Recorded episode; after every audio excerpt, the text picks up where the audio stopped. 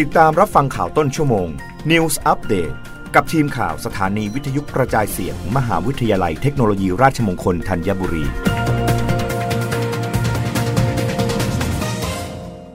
รับฟังข่าวต้นชั่วโมงโดยทีมข่าววิทยุราชมงคลธัญบุรีค่ะ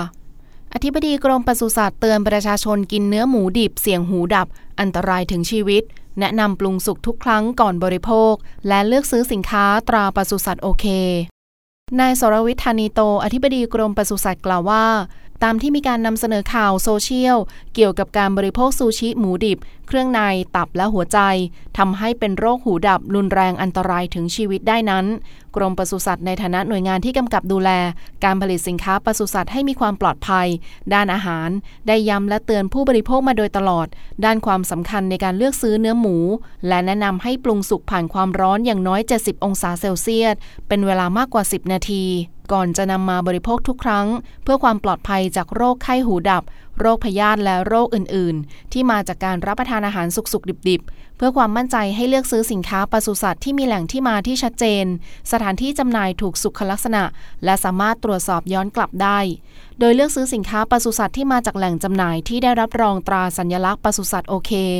ทั้งนี้เพื่อเป็นการป้องกันการเกิดโรคหูดับได้ดีที่สุด และโรคอื่น ๆ ที่เกิดจากการรับประทานอาหารสุกๆ ดิบ ๆ จึงเน้นย้ำเตือนผู้บริโภค หลีกเลี่ยงการกินเนื้อสุกรแบบดิบ หรือสุกๆดิบๆ โดยแนะนำให้ผ่านความร้อนปรุงสุกทุกครั้ง ก่อนนำมารับประทาน ควรแยกอุปกรณ์ประกอบระหว่างเนื้อดิบและอาหารสุก สวมถุงมือหรือล้างมือทุกครั้งเมื่อมีการสัมผัสเนื้อสุกร รวมถึงควรเลือกซื้อเนื้อสุกรจากสถานที่จำหน่ายที่เชื่อถือได้